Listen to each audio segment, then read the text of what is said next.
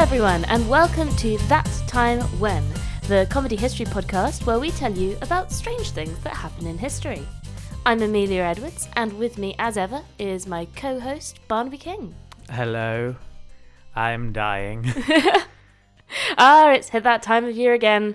The heat is on, Uh, and Barnaby is melting. I hate it so much. Yes, yes.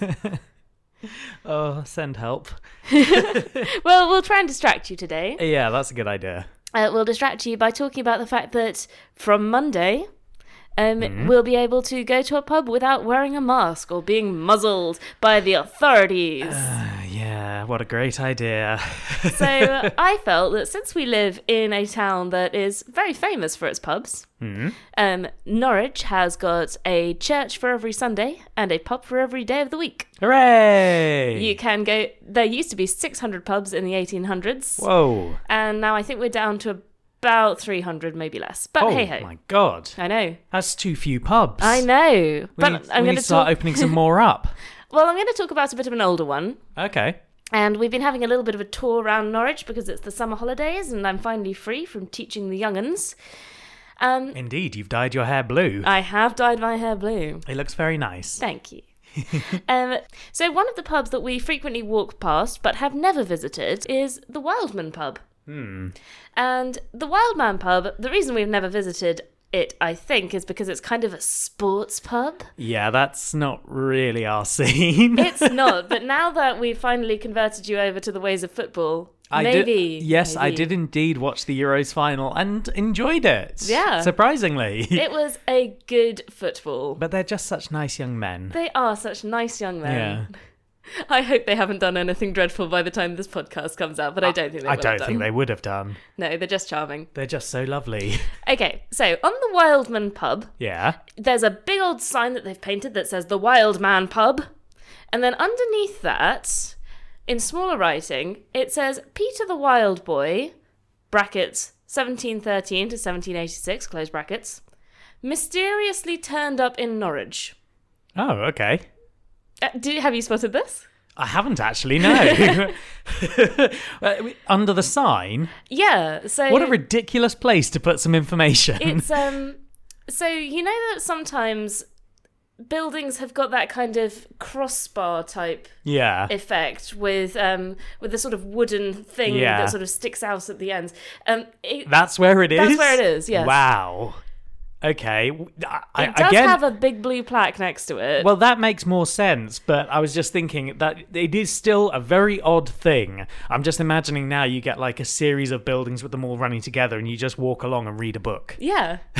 Actually, that sounds quite cool. The- That could be anyway, an art project. so the big blue plaque only went up in 2013, Oh, um, but I think the writing's always been, or, or it's been there for a long time, right. and it's always made me a little bit fascinated, just Mm-hmm. because I like the phrase "mysteriously turned up." Yeah. It doesn't explain who Peter the Wild Boy is, how he mysteriously turned up, what that means. Like, nothing. You've got to love a good historical mystery. Oh, yes, and this is a historical mystery. Ooh, I'm going to settle into these sweaty, sweaty clothes and listen. Fabulous. All right, so I'm going to take you back to the early Georgian period, around the time of George II. Well, howdy. No, not that We're kind in of the Georgian. Georgian period. No. Community's already done that joke. I know, but it's a good joke. is. so, on the evening of the 22nd of October in 1751, a fire broke out in the parish of St Andrews in Norwich. Oh no. And the prisoners, as a result of this, were released from the bridewell because the bridewell was set on fire. So, the bridewell is like seven steps down the hill from where the Wild Yeah. Man pub is. Yeah. Um, and it's got some fine flint work on it, I would say. So we have mentioned Bridewells before.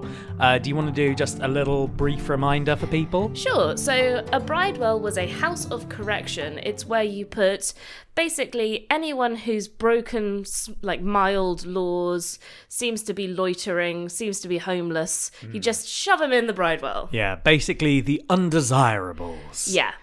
Effectively that. Yeah. It's not so great. Well, no, well, no. but I guess better than putting them in full on prison. Yeah, and in some ways, apparently slightly better than the workhouses, which at this Yeah. point were starting to get like they were starting out. They they Right. hadn't got to the Workhouse Act of 1840 yet, Right. but the workhouse apparently did exist. okay.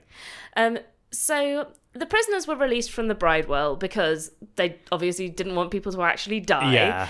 Um, and so imagine the scene: you've got all these people with all their businesses running around trying to make sure the fire's out, trying to deal with these prisoners who are suddenly everywhere. Yeah. And one of these people is very odd and very interesting, and he starts to create a small crowd. Okay.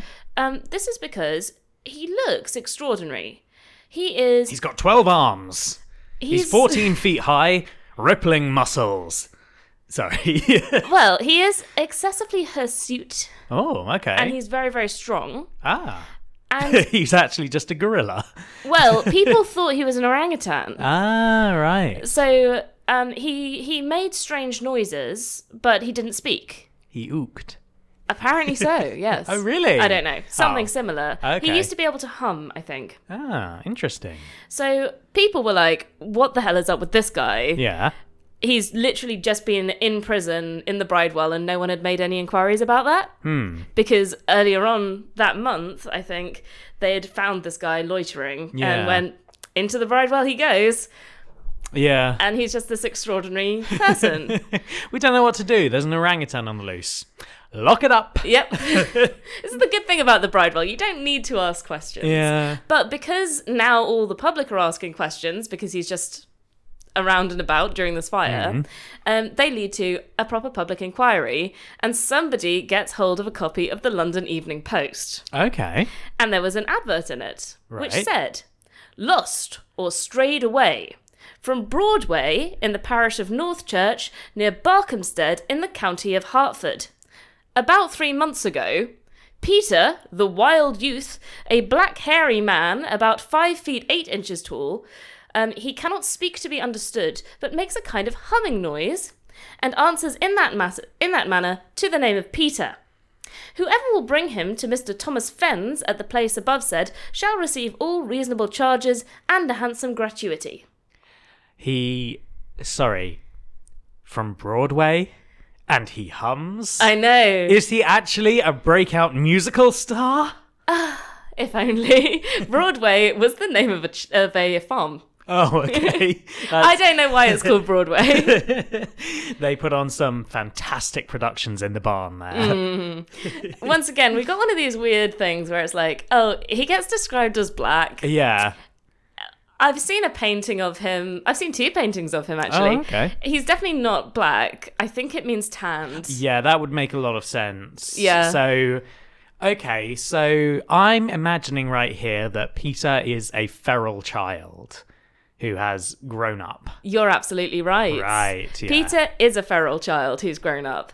Um, and he was being looked after in this place in Hartford, which, by the way, it according to Google, it takes about two days to walk from where he was to Norwich. Bloody hell. So he's managed pretty well. Well, I mean, there is still the possibility that he is an orangutan. So maybe we know that there were uh, that um, uh, even what a couple of hundred years ago there were a lot more trees. Mm-hmm. Yeah. So maybe he just sort of swung from branch to branch, which is a lot faster than walking. That's very true. Okay, I'll give you a little bit of his backstory. Yeah. Because the thing is that he wasn't originally from Barkhamstead either. Right. He was originally found in the forests around Hamlin Oh, as in Of- the Pied Piper of the Pied Piper of Hamlin fame oh, in 1725. Right. And he was found naked except for a collar around his neck. Like What? the rest of his clothes had been torn off over time. Oh, I thought you meant like a pet collar. No, no, no. I thought this is an escaped orangutan. No, um, he actually does get a collar later on in the story, um, but but we'll talk about that one when we get Right. there. So he was found he was naked and he used to move around on all fours, preferring that to Yeah. just walking. Um, and no one really knows exactly how he ended up in the woods. Mm. There were a load of sensationalist stories when he was first sort of captured. Yeah. Where they suggested he had been raised by boars or bears or wolves. Yeah. But the thing was, none of those things were in the forests in Germany at the time. Right. so it's more he like. was raised by weasels. It's more likely, although much sadder, that he was just abandoned Yeah. by his family. Apparently, there were a lot of prisoners working on the walls of Hamlin at the time. right. And yeah, it's quite likely that they, he was part of a poor family that just couldn't deal with him. Yeah. So he got abandoned. yeah. But he managed to thrive in the woods. Yeah, I mean, I actually I know a fair bit about feral children because Hmm. uh, we did a whole module on them uh, f- uh, for my degree in Yeah. developmental psychology because they are uh, surprisingly useful for psychologists. Yes. um, because you basically they're living examples of the kind of deprivation that you can't you just can't Hmm. do in an experiment. Yeah, they just won't let you these days. It's such a No, shame. yeah. But yeah, the uh, the walking on all fours thing is uh, surprisingly common. Is it? Yeah. Uh, one of the most famous cases of feral children uh, was a girl called Jeannie, or she's referred to as Jeannie. And um, she, I'm not going to talk about what happened to her because Yeah. it's genuinely horrible, but she couldn't walk properly. And I think.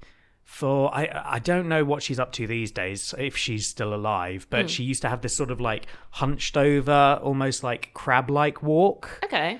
um, just because she never developed the ability to walk, you know, upright properly. Yeah. Yeah. Interesting. Okay. So, um, basically, the deal with Hamlin is that it's part of the electorate of Hanover. Right. And George I was a Hanoverian. Ah. So he was on a visit back home and hunting trips and things like that. And he heard about Peter. right. And he was like, that sounds fascinating. Mm. Let's go see him. Um, and so his daughter in law, who was Caroline of Ansbach, um, also took a great interest in Peter and what was going to happen to him. Yeah. So she ordered that he should be brought to Britain in 1726. Right. So, like the year after he'd been captured out of the forest. And he was the subject of a massive craze because he arrived in London during the Enlightenment. Ah, right. And this meant that a lot of different thinkers could speculate about what it means to be human. So while psychologists today can see what deprivation does to a person, Yeah. they these people were just starting to get out of the clutches of like the traditional church thinking. Yeah. And they were wondering if Peter can't speak, does he have a soul? Ooh. And if he does have a s- or like and if he doesn't have a soul, what do we have that has given us a soul or do we have souls at all? Right. So you can go Okay. quite deep Yeah. with Peter as this example. Damn. Yeah, right? oh, that's uh. Yeah, that that's a lot deeper than I was expecting. you know. yeah. um, so also, uh, either Jonathan Swift or his friend John Arbuthnot wrote a satire about the fascination with him. Right. Which has the best, the most sarcastic name ever that I love. Yeah. It was called The Most Wonderful Wonder That Has Ever Appeared to the Wonder of the British Nation. wow. I know. That is that is some hefty sarcasm right there. Oh, yes. Okay. Uh, what what did they think? Like, did they have a point to make? I think that the whole point was just that the the fascination and speculation about him was a bit silly, and Right. it's about the idea that crowds getting fascinated by something is, you know, really kind of banal. Right. Okay. Um, but Daniel Defoe used him in his pamphlet, which is called "Mere Nature Delineated," Right. or to give it its full title, Mere Nature Delineated or A Body Without a Soul, being observations upon the young forester lately brought to town from Germany, with suitable applications, also a brief dissertation upon the usefulness and necessity of fools, whether political or natural. He went to the same school of naming that Darwin did. Yeah, for sure. Yeah. Because that al- almost immediately I thought of like the full title of uh, The Origin of Species. What is the full title of The Origin of Species? I'll have to get it up. It is On the Origin of Species by Means of Natural Selection or the Preservation of Favoured Races in the Struggle for Life. Amazing. Yeah. Doesn't really roll off the tongue. It doesn't. But talking about evolution, Yeah. Uh, Lord Monboddo who was an early scholar of linguistic evolution. Right. Like basically, he spent a lot of time looking at different tribes people and the way that they spoke. And he was one of the first people to go, This isn't just random gibberish. What this is, is they're using a lot of different vowels because they have a need for safety. Right. Okay. And he reckoned that, so he reckoned that basically languages that use a lot of different vowels in one word need to be really clear about whatever a danger is or whatever an opportunity is. yeah, that makes a lot of sense. Um, and he said that Germanic and like English languages have a vowel shortage because we don't have that necessity for clarity anymore, Ah, which is really okay. cool. He seems like an interesting guy. Yeah, that makes a lot of sense because you know the vowels are very much delineated, whereas the consonants you can mistake one for another quite easily. Mm.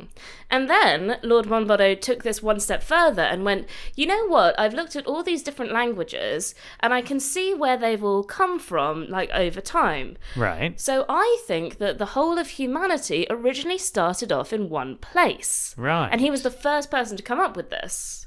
Oh, on the okay. basis of linguistics. Yeah. Um, so the sort of the idea that we all evolved in Africa, Yeah. he was the first person to think maybe we all evolved in one particular place. Oh, and this that's was cool. before Darwin. Yeah. So he had a look at Peter and was like, that's brilliant because that he works as an example to demonstrate my ideas on the evolution of humanity. Yeah. Because you can see how if a human is left without humanity, like around them, how they devolve almost. Yeah, that makes a lot of sense. So yeah, lots of people basically used him as an example Hmm. for loads and loads of different things, which really shows that feral children have always been kind of a Yeah. useful a useful tool for all kinds of reasons. Yeah. Well, i- it's um when it comes to feral children, the way that they tend to behave is so different from how we see other people behaving that there's just a lot to look at really and a Yeah. lot you can kind of uh, draw from, make conclusions from, and obviously now it's it's more about, as I said, sort of development and uh, at looking at the brain as exactly what this deprivation does, or like how how important it is to uh, learn language early, for one thing, for Yeah. example. Because I'm imagining. So you, you said we've kind of got a birthday f- or a birth year for Yeah. Peter. I'm imagining it's a guess. It is a guess. Yeah. So they reckoned that when he was brought to the UK, he was about 12. Yeah, okay. To be honest, if he's 12, I don't think that's entirely too late for him to be taught language. Hmm. But clearly, no one really had an interest in doing that. Oh, No, they tried to teach him language. Did they? Yes. Well, at the age of 12? Yeah. Oh, fascinating. Okay. So I'll tell you about this in a little bit. Yeah. And before this, they they tried bringing him out in court, basically to be, I guess, one of the last court fools. oh, I Um, see. I think that this was more or less the idea because you know he was such a sensation. Yeah. And I suppose it's kind of entertaining to have people around you who act in really different ways. Yeah. Like, it's kind of grim. Mm, well, yes. Um, so during his first appearance at court, he apparently played with a glove of Caroline's, the Princess of Wales. He grew fascinated by a pocket watch, and was as usual with him, attempted some mild pickpocketing. okay. Um, he also apparently seized the Lord Chamberlain's staff and put his hat on before the king, which was in breach of all civilized decorum. That's great. Yeah. And also, there was a waxwork made of him and Ah. displayed on the Strand, which seems to be a popular thing to do if somebody becomes a sensation. Yeah. Okay. D- does that still exist? Do we have like a copy of it or anything? It doesn't, but there was a Ah. painting made of him that's still on display. right. Or rather, a painting made of the court in general that included him. right. So here he is for you. Oh, that's interesting. It is. Okay, so in this uh, painting, they've dressed him up. Yeah. So he's not just wearing a collar anymore. Yeah. He appears to have lipstick on. Apparently, that's what his mouth just looks like, and we'll talk about that in a bit. Oh, interesting. He definitely, like, he looks unusual. Yeah, Uh, he's got a cupid bow mouth. Yeah. and his um his chin kind of juts forward a little bit more than you'd expect. Hmm. Yeah, and he's, he's got also the- got big curly hair. yes, it's great cloud of curly hair on Yeah. his head. It's almost like an afro. Like the fact that he's hirsute was mentioned already Yeah. when we talked about him being discovered. Yeah. And I think it was mentioned in the advert looking for him. They're Yes. like, he is a very hairy person.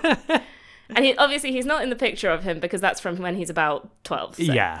So John Ar- Arbuthnot was a medical doctor as well as Mm-hmm. being a satirist. Um, and he was made into his guardian. Satirical doctor. God, you don't want to go to him. Uh, Okay, so John Arbuthnot was part of a group of friends with um, Jonathan Swift and Daniel Defoe. Yeah. And apparently he was one of like the funniest out of them, but he didn't want to Oh. be made famous for that. Oh no. He invented the character John Bull, which I didn't Oh, know until I looked him really? up. Yeah. oh wow. So he's like this really subtle guy who apparently makes all the best jokes that other people then steal and publish. Yeah. Um, and he's also a medical doctor and comes up with like long lasting figures. wow. Frankly, he's fascinating, and I might Yeah. make a private, uh, like a separate episode on him. Yeah. You I, I, you kind of wish that he'd written something. He has written some things. Oh, okay. Just not nearly as much as Swift, for instance. right. Yeah. But Swift's written loads of stuff. Well, yes. Um, so he was made his guardian, and he tried to teach him how to speak, how to read, and how to write. None of those things took, Oh, interesting. but they were they were genuinely trying. Yeah. Um, so apparently, like in the interest of trying to make him into a kind of court fool, I guess, um, the king invited him to dine, but was too horrified by his lack of table manners, he couldn't cope. Oh. God. Um, and every day, the courtiers would wrestle him into his green velvet suit that he's wearing, Aw. which he didn't want to wear. no, I mean for one thing, it looks uncomfortable. Yeah. and also, every evening, they'd try to persuade him to get into bed, Right. but he wanted to curl up on the floor in the corner of the room. He didn't want to sleep in a bed. yeah, that makes sense. Um, and as a result of this, his novelty kind of waned, and so the court paid for him to retire to his farm in Hertfordshire. you got you can't this does annoy me it's like you are you've got peter the wild boy Yes. why are you expecting him to like do all these things like surely you've got to expect that he's not normal Yeah, I know. I think that it's this sort of combination of like the Georgians being so particular about how people should behave Mm. yeah that if they're going to have people around them, they want them to sort of fit in, even if the reason they're interesting is because they don't. like, it's really harsh. it makes no sense It doesn't. ah here's the wild boy let's dress him up and make him look lo- like the rest of us Mm-hmm. It's bizarre. it's very strange. Now, Lucy Worsley, who is famous for being on the BBC, Okay. she's the she's the blonde lady with the bob who often talks very enthusiastically Oh, yeah. about the lives of people. yeah Um, I love her. Um, she apparently did a documentary that included talking about Peter the Wild Boy all right um, back in I think 2011, and she suggested that Peter might have a rare genetic condition okay on top of being a feral child. right So this condition's called Pitt-Hopkins syndrome, yeah and it was only identified in 1978. Mm-hmm. And this is indicated by the fact that he has he's quite short. yeah He has got his thick curly hair. yeah He's got hooded eyelids. yeah He's got his cupid bow mouth with the pronounced curve to the upper lip, Mm-hmm. the fact that he didn't like wearing clothes, and also that some of his fingers were fused. oh Right? oh wow And burying the lead on that one I know, I didn't know about this until I read the Lucy That's Worsley's amazing. analysis. So apparently, if you have Pitt Hopkins syndrome, then it's basically you have severe learning difficulties Hmm. and developmental difficulties and the inability to develop speech. Right. which might explain why Arbuthnot gave up on trying to teach him Yeah. how to speak because he just couldn't. Yeah, because like twelve is, I think, like it's still possible. It's getting up to the upper threshold, but Yeah. it- uh, like in normal circumstances, a feral child of twelve should be able to learn how to speak at least a little. Well, it's also you've got to consider that when he was discovered in the forest, he still had his collar on. Yeah. So he probably hadn't been a feral child for ages and ages. Yeah. Like at most a couple of years. Yeah. Which is still a long time to be away from humanity. and especially during like a developmental period. but it also if you got d if you got dumped at the age of 9, you'd assume that you would still have some memory of how Yeah. to speak. yeah. but instead it kind of suggests to me that he must have been abandoned in the woods because he couldn't talk Yeah. and because he had this syndrome to begin with which is really bloody tragic Uh, actually It is horrible, yeah. But not unexpected No. given the era. Now, the thing is that at this point, we might kind of expect things to go really bad for Peter because he's had this moment of being a court sensation Yeah. and he didn't live up to what they wanted. But the thing is that it seems like, on the whole, he had an okay life and he was looked after. Oh, okay. So, after he was discharged from the supervision of Dr. Arbuthnot, um, one of the Queen's bedchamber women, called Mrs. Tichborne, took over looking after him. Yeah. And apparently, she basically used to go um, on holiday every year to a friend, Mr. James Fenn, who was a yeoman farmer in Northchurch in Hertfordshire. Right. And so she thought maybe it'd be best for Peter to stay there on a farm. Hmm. And the court spent the court paid Mr. Fenn thirty five pounds a year for his support and maintenance Oh, nice. Okay. um, which I've looked up, and apparently it's enough to pay for about a year's worth of a skilled labourer's like lifestyle. oh, okay. That's pretty good then. So it's pretty nice. yeah. So it's also enough to buy five horses in Jordan times. So oh, yeah. Fair enough. so it's a reasonable amount. Um, so he got left there. Um, until Mr. Fenn died. oh, And at that point, Peter was transferred to the care of James's brother, Thomas, at Broadway. right. Um, and this was the the point where he went wandering Yeah. and ended up in Norwich As you do. and got arrested for not fitting in and not Yeah. being part of anything. Maybe it's because he used to live with a guy called Fen. Oh, And true. so he, he was just- like, "We're going to go find the fens." Exactly. Yeah. So when he got returned to um to the farm, they didn't do what I'd kind of expect them to do at this point, which would be to tie him up or something. Right. Um, what they did instead was they went, you know what? When the wind blows in a particular way, he just wanders. so what? so what they did was they made him a brass and leather collar, Oh. which had his name and address on, Oh my god, like a dog. like a dog. Um, but so that whenever anyone found him, then he could easily Yeah. be returned instead of getting put into a. The Bridewell. Bridewell again. Yeah. Okay. So- I mean, it's not great. it's not great. It is a solution. But Yeah. It does it does sort of, you know, dehumanize him quite significantly. this is the thing like on the one hand definitely dehumanizes him on the other i kind of wonder whether it's a better thing to do than just locking him up which Yeah, would be the probably. alternative and it's kind of interesting that they didn't just go you know what we're getting paid 35 pounds a year for him let's just stick him in a cellar somewhere Yeah. which i could imagine people doing I e, absolutely like when you first said that. That was my first thought was going to be like, you know, you're just gonna buy those five horses Yeah. and leave them in a ditch somewhere. I mean Yeah, but apparently these people were reasonable and Oh, they that's went good then. he's gonna wander. We want a way to get him back. We know collars don't come off him. Yes, that's true. like that's the one thing we know because he doesn't like clothes much. Yeah. but he'll wear a collar, so yeah, I guess really, given the era, it's a pretty good solution. it's it seems okay, Yeah. like for the time. Um, so apparently he was pretty well looked after for the rest of his life. He lived to be seventy. That's yeah, that's pretty good. Not completely unsurprising. Uh, a lot of feral children, I believe, do still, you know, then they don't have shortened life expectancies. Yeah, So yeah, Yeah.